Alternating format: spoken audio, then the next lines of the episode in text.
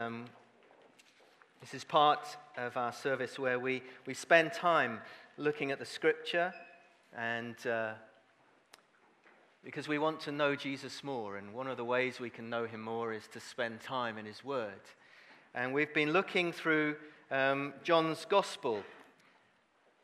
We've started this series some time ago, and uh, it's actually a few weeks since uh, we were in uh, John's Gospel because of various activities and visitors that we've had. And we're up to um, chapter 7. So if you have your Bibles with you and you'd like to follow the reading, it's John chapter 7, reading verse 1 to, to 31. But just in, in way of uh, a little recap, John's Gospel is uh, the last Gospel to be written. And John, you know, was a disciple of Jesus. John is an evangelist.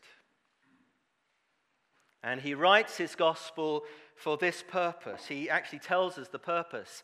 He says in chapter 20 Jesus did many other miraculous signs in the presence of his disciples, which are not recorded in this book, but these are written that you may believe, that you may continue to believe, that Jesus is the Christ, the Messiah, the Savior, Lord, and that by believing, you may have life in his name. It's interesting to note that John focuses on the ministry of Jesus in Jerusalem. The other Gospels have a lot of focus of Jesus in Galilee. But John, 80% of his Gospel is centered in Jerusalem. And is centered around the feast Passover. He mentions three Passovers that Jesus is connected with, the third one when Jesus dies on the cross. But there are other feasts of Pentecost, Tabernacles, dedication. And in it all, John is describing them because Jesus fulfills every single one of them.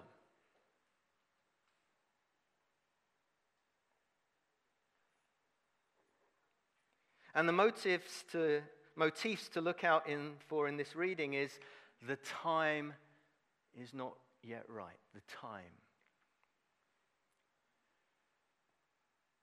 And the word time, it's only used here once by John that Jesus says it.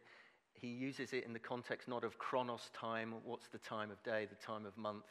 He says this time is kairos, which is the moment, has not yet come. Be uh, listening out for that as we read this passage together. We're entering the last six months of Jesus' ministry here on earth in chapter 7 of John's Gospel. I'll tell you what he focuses on in his Gospel. So let's read together John chapter 7 from verse 1. After this, Jesus went around in Galilee, purposely staying away from Judea because of the Jews who were waiting for him to take his life. But when the Jewish feast of tabernacles was near, Jesus' brothers said to him, You ought to leave here and go to Judea, so that your disciples may see the miracles you do. No one who wants to become a public figure acts in secret. Since you are doing these things, show yourself to the world. For even his own brothers did not believe in him. Therefore, Jesus told them, The right time for me has not yet come. For you, any time is right. The world cannot hate you, but it hates me because I testify to what it does is evil. You go to the feast. I'm not yet going up to the feast because for me, the right time has not yet come. Having said this, he stayed in Galilee. However, after his brothers had left for the feast, he also went, not publicly, but in secret. Now at the feast, the Jews were watching for him and asking, Where is that man? Among the crowds, there was widespread whispering about him. Some said, He's a good man. Others said, No, he deceives the people. But no one would say anything publicly about him for fear of the Jews. Not until halfway through the feast did Jesus go up to the temple courts and begin to teach the Jews were amazed and asked, How did this man get such learning without having studied? Jesus answered, My teaching is not my own. It comes from him who sent me. If anyone chooses to do God's will, he will find out whether my teaching comes from God or whether I speak on my own. He who speaks on his own does so to gain honor for himself, but he who works for the honor of the one who sent him is a man of truth. There is nothing false about him. Has not Moses given you the law? Yet not one of you keeps the law. Why are you trying to kill me? You're demon possessed, the crowd answered. Who's trying to kill you? Jesus said, I did one miracle, and you were all astonished. Yet because Moses gave you circumcision, though actually it did not come from Moses but from the patriarchs, you circumcise a child on the Sabbath. Now, if a child can be circumcised on the Sabbath so that the law of Moses may not be broken, why are you angry with me for healing the whole man on the Sabbath? Stop judging by mere appearances. Make a right judgment. At that point, some of the people of Jerusalem began to ask, Isn't this the man they are trying to kill? Here he is speaking publicly, and they're not saying a word to him. Have the authorities really concluded that he is the Christ? But we know where this man is from. When the Christ comes, no one will know where he's from. Then Jesus, still teaching in the temple courts, cried out, Yes, you know me, and you know where I am from. I am not here on my own, but he who sent me is true. You do not know him, but I know him, because I am from him, and he sent me. At this, they tried to seize him, but no one laid a hand on him because his time had not yet come. Still, many in the crowd put their faith in him. They said, When the Christ comes, will he do more miraculous signs than this man? And uh, this sermon message is part one of two. We're going to finish the Feast of Tabernacles next week because there is too much in it. And there's the, the most wonderful bit coming next week. So if you're around next week, come. It's brilliant next week. Let's pray. Father, we thank you for your word. And we thank you that in your word we see Jesus and we hear Jesus. And we pray that by your Spirit you would speak to each of us by your word this morning. That we would be a people molded by your word and by your Spirit. Word and Spirit together. In Jesus' name. Amen. Politics is a funny old business. My youngest niece recently stood for head girl at her primary school. Her campaign manifesto was better toilets. And when you think that she went to the same school I did, primary school in Hitchin, and the toilets have not changed, in over, well, nearly 40 years, not quite 40 years, you'll know why she stood on that ticket. She was elected deputy head girl, I think, as the enforcer, really. I asked her when I saw her whether she had thought of any sweeteners, you know, and she said, Well, last year, uh, a girl running for head girl um, offered lollipops to everybody, you know, and thought she'd get in on that ticket. But unfortunately, it backfired because she didn't have enough lollipops to go round, and everyone who didn't get a lollipop voted against her. So there was going to be none of that in her campaign. But politics can be a tricky and expensive business.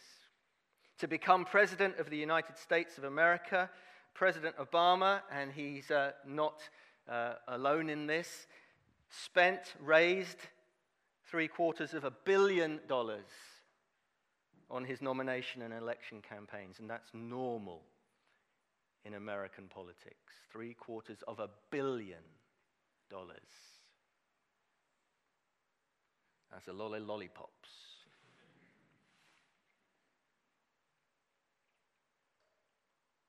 In this passage, we have an interesting incident where the brothers of Jesus think that he's running for some kind of office.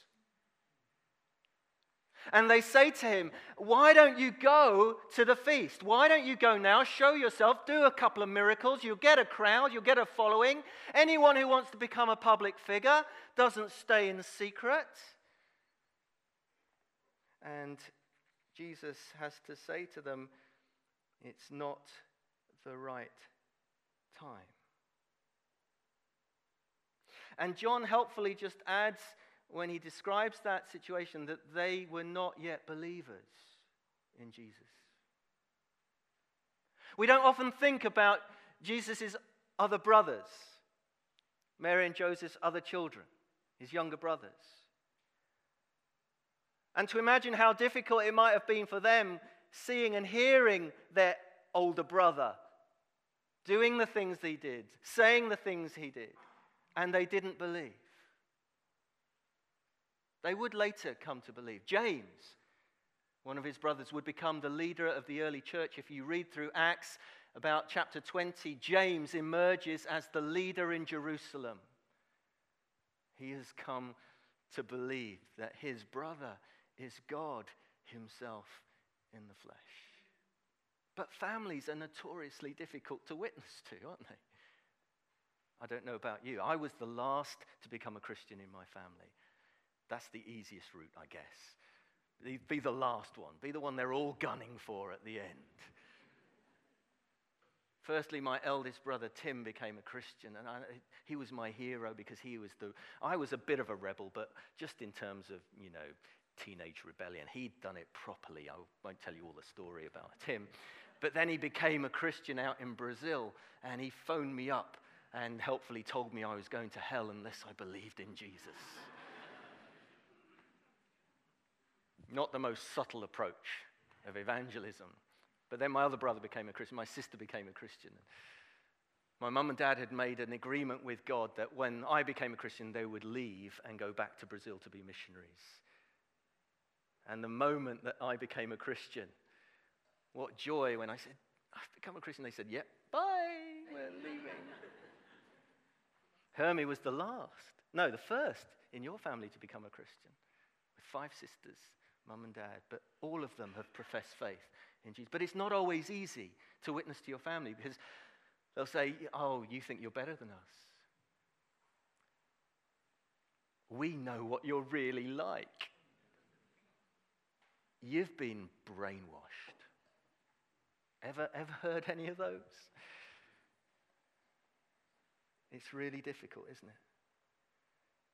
And Jesus experienced the same thing rejection from his own family. But he says, My time has not yet come. He talks of not going to Jerusalem because of the death threats, and they just laugh. Death threats. What are you on about? They just scoff at him. Jesus will not be forced. It is not the right time. And he uses this word, kairos. It's not the right moment for me. There will come a moment, but this is not it. And he won't be forced into act. Even when the crowds wanted to make him king by force. Remember when he fed the 5,000 and the crowds wanted to make him king and he withdrew? It's not what he was about. But then it's quite funny because when he, they go, he then says, well, John tells us, then Jesus went. But he went quietly to the feast. The Feast of Tabernacles, one of the most popular feasts. Jerusalem would be packed with pilgrims, tens of thousands of people. It lasted for a week, sort of September, October time, about this time. It was the harvest festival, remembering God's provision for the people of God in the wilderness, how God had led them throughout that time to the promised land, how He had tabernacled with them with the tent of meeting. He went before them, fire and smoke, and he was with them. And in remembrance of that, this festival that lasted about a week, they would set up tents and booths and shelters. And it was a sort of precursor to new wine and, or Glastonbury, depending on which one you go to. And there was a focus on light and water, which we'll come back to next week. Symbolizing the day when God's Spirit would be poured out at the coming of the kingdom of God. It was a festival that looked to the coming of the new covenant. When God would not just dwell in the midst of his people, but he would be in their hearts, as the prophets had foretold, a new covenant. And the amazing thing is that God himself is standing right in front of them. The fulfillment of the feast is right in front of them and they can't see.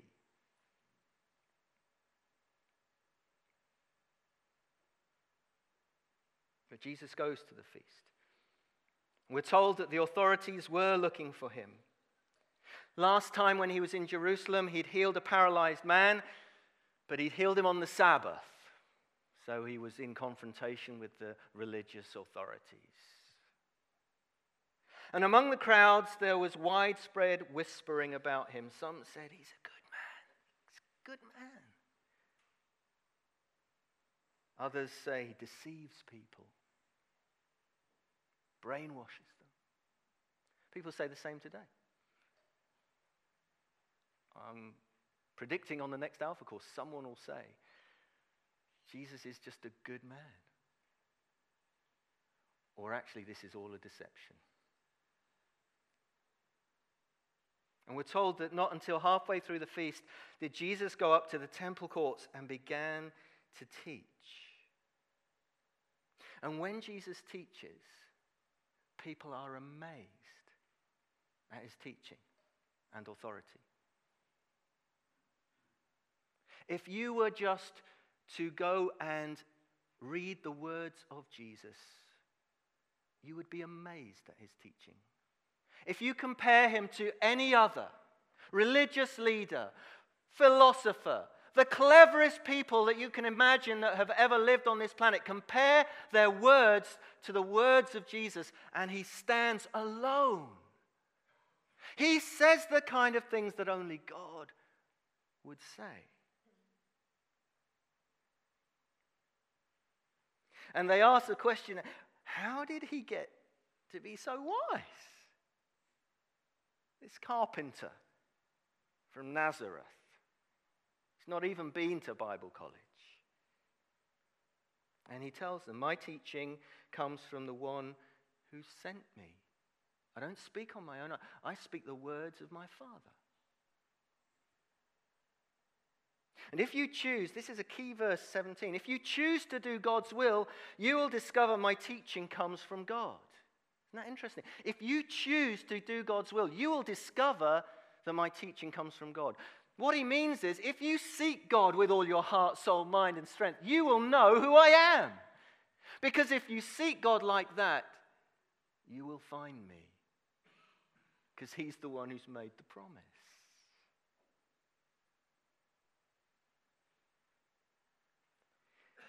I was speaking to Eddie Lyle, and he's coming in October to speak here. Eddie Lyle heads up Open Doors, uh, serving the persecuted church, and he was telling me about the amount of imams in the Muslim world who are coming to faith in Jesus because they are dreaming about Jesus. Amazing encounters with Jesus. Imams finding their room in their house filled with a light that they cannot understand. Just a glorious light, and Jesus reveals himself to them. I believe it's because they're seeking God. Because if you're seeking truth, if you're seeking after God, He is found in Jesus. And He wants to be found. There are amazing stories coming out of Syria right now The Holy Spirit presencing himself in that awful place of destruction and suffering.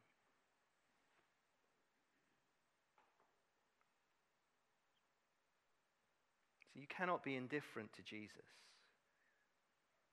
He is too important. That's why we begin the Alpha course with Who is Jesus? It's, it's about Him. I've heard of places that start another course and they say, Is there a God? And they do 10 weeks on, Is there a God? Well, he's Jesus. Jesus reveals the Father to us. We wouldn't know that there was a Father unless Jesus had revealed him to us. The world does not expose Jesus, Jesus exposes the world. That's why in this passage, Jesus is quite stark, isn't he? He says, The world hates me because I expose what it does is evil. The world left to itself without God disintegrates, falls apart, evil abounds. We see it on our television screens. We see it in our own nation. Where God is pushed out, evil abounds.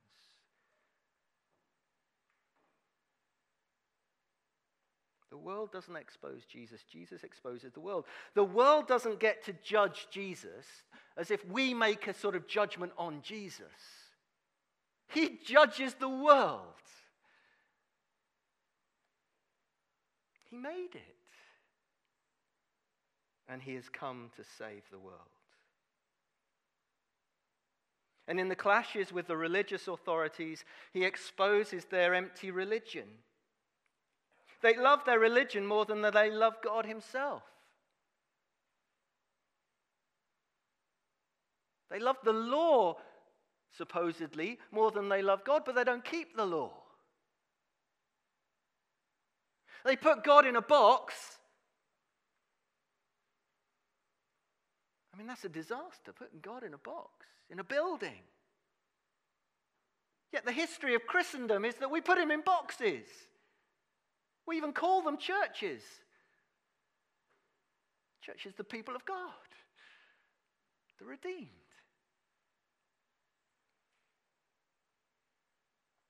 He exposes their love for religion.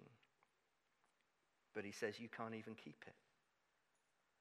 You criticize me for healing a man on the Sabbath, yet you yourself don't keep the law.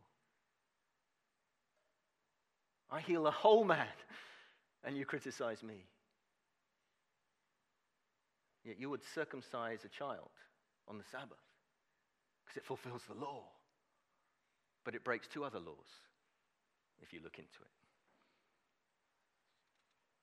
So, into their midst, God has come.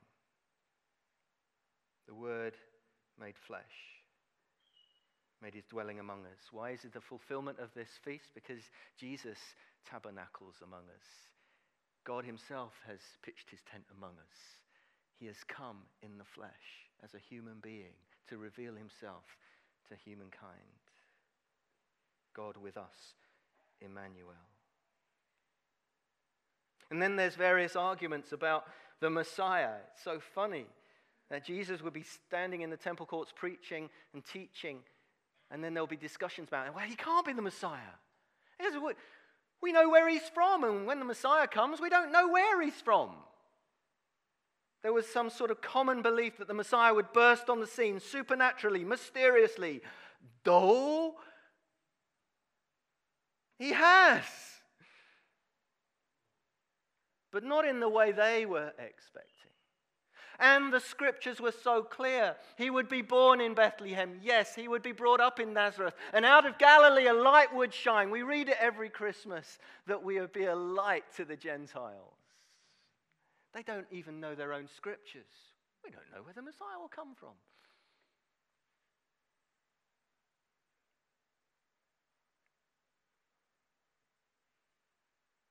And Jesus goes for it, doesn't he? Yes, yeah, you, you know me. You know me? And you know where I'm from? I think he says it in an ironic way. They don't know him at all. You think you know me, but you don't know the one who sent me. And this is what really upsets them because Jesus says, You don't know God. Because if you knew God, you would recognize me. He's saying that to the religious leaders. You don't know God, because if you knew God, you would recognize me because my Father sent me.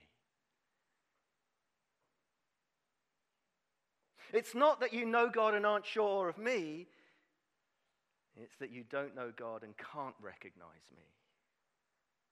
That's the Christian message, isn't it? If you want to know God, we look at Jesus. I had an interesting discussion this week with two Jehovah's Witnesses, and they always call on me. I, and you know, I sit and do my work and my study looking right up the, and I see them coming from a hundred yards. and I must admit, I kind of get nervous. I kind of go through a whole, whole thing of thoughts. Not now. Why now? Why me? Can't they see that I'm the Baptist minister? It's on the sign. I reckon they think, oh, this will be good. This will be a challenge. And it's always stalemate. And I talk about Jesus. They, they go off on when I say, well, it comes down to Jesus, doesn't it? Let's, let's forget all that bit. It comes down to Jesus and the Holy Spirit. They asked their front up question. I'm sorry, I'm going off. Front up question this time was Have you got everything you need? I said, Yes, thank you very much. and they were a bit shocked by that. I said, I have Jesus. It's all I need. Oh, and then we spent the next 15 minutes. And then we parted company. They are lost in the religiousness of it all. They don't know Jesus. They don't know God because if they knew God, they would recognize Jesus. And they're lost, but they think they're found. But they cannot see. Needs to be just a miracle of revelation. How could you say no to Jesus? If you are seeking God with all your heart, soul, mind, and strength, He is Jesus.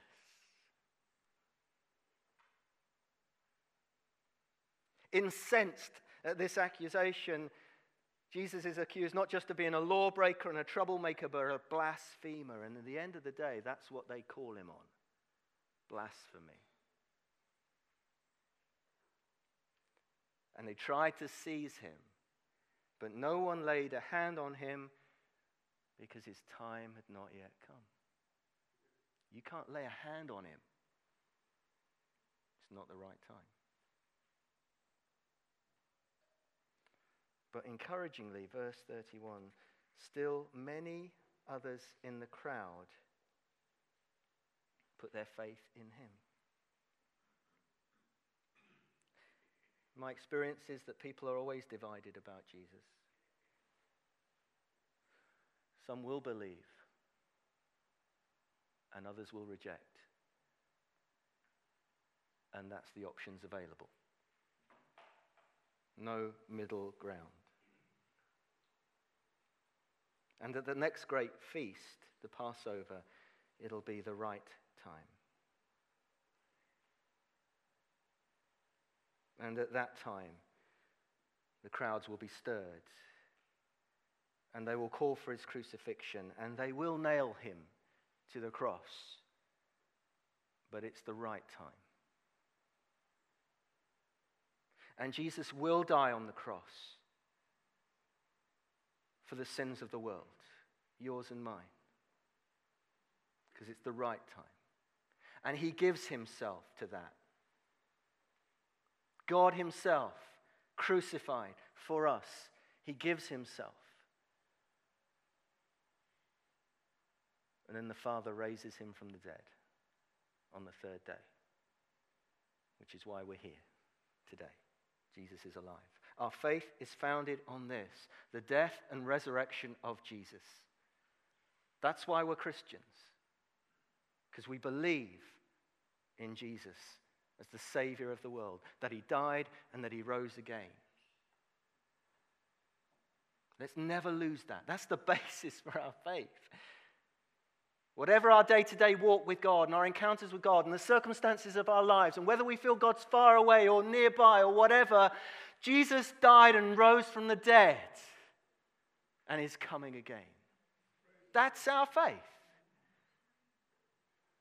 And whether we're in Syria as brothers and sisters or whether we're in Chipping Campden, that's our faith. That's what we base on. That's what we stand on. We don't understand it all. For sure, we don't understand it all. And I've got lots of questions I want to ask. But I believe that Jesus died and he rose again, and that is good enough for me.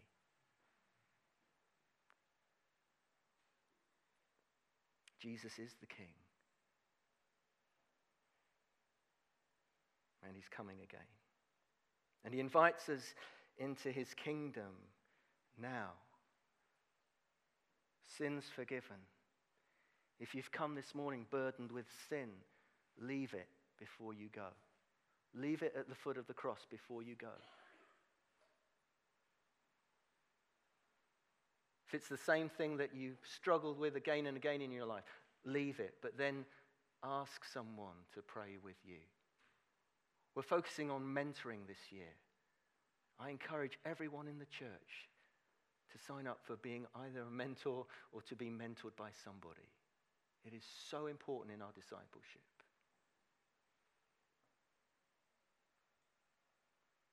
John, throughout his gospel, just permeating the whole thing, is we do not get to decide who Jesus is. We don't decide who Jesus is. We get the opportunity to respond to who he is. And on that response rests eternity. Jesus says, Come follow me.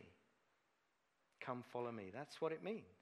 Choose to trust, walk with Jesus. Sometimes we want to have that Damascus Road experience where actually we don't have to go out in faith, as if it were all pre proved. If you read through the account of Paul, the Apostle Paul coming to faith, the Damascus Road was just one part of that, and also what God asked him to do after it. Those events are rare because God has already revealed himself. Would you believe and follow Jesus? Would you, as John says, the reason why he writes this gospel, that you would continue to believe in Jesus? Some of you are giving up. It is not time to give up. It is time to get going, run the race marked out for you. Live for Jesus. Who else are you going to live for? Yourself? Others? Live for Jesus. We can make a difference in this world. This is our time to make a difference. I read this week that Adolf Hitler would not have Christians in his inner circle because he knew that their allegiance was to Jesus above everyone else. And he wanted people around him whose allegiance was to him alone. I just found that so interesting. He would not have Christians around him because he knew that Jesus was more important to them. Do people around you know that Jesus is more important to you?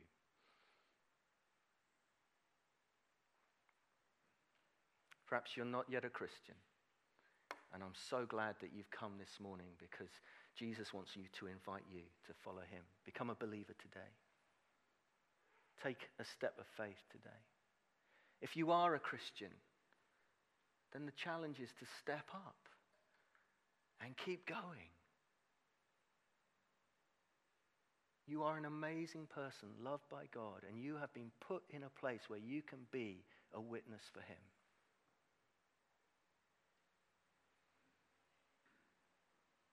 These things are written so that you may believe, may continue to believe who Jesus is, that He is the Christ, the Messiah, and that you may have life in His name. Next week, part two, on the greatest day of the feast. Don't miss it come back next week. Let's pray together.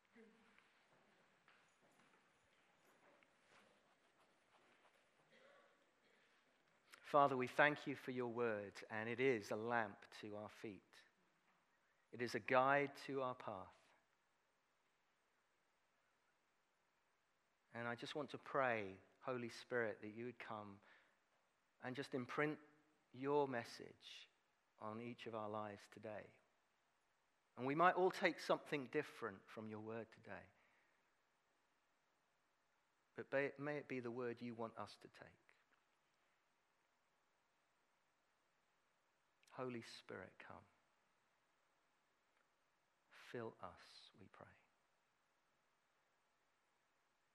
that we may be more like you. If you're here this morning, not yet a believer in Jesus, not yet kind of said, Yes, Jesus, you're the one. You're the one I'm going to live for. You're the one I'm going to put in the highest place, then I encourage you to ask Jesus into your life right now. To take that step of faith and believe that He is who He says He is.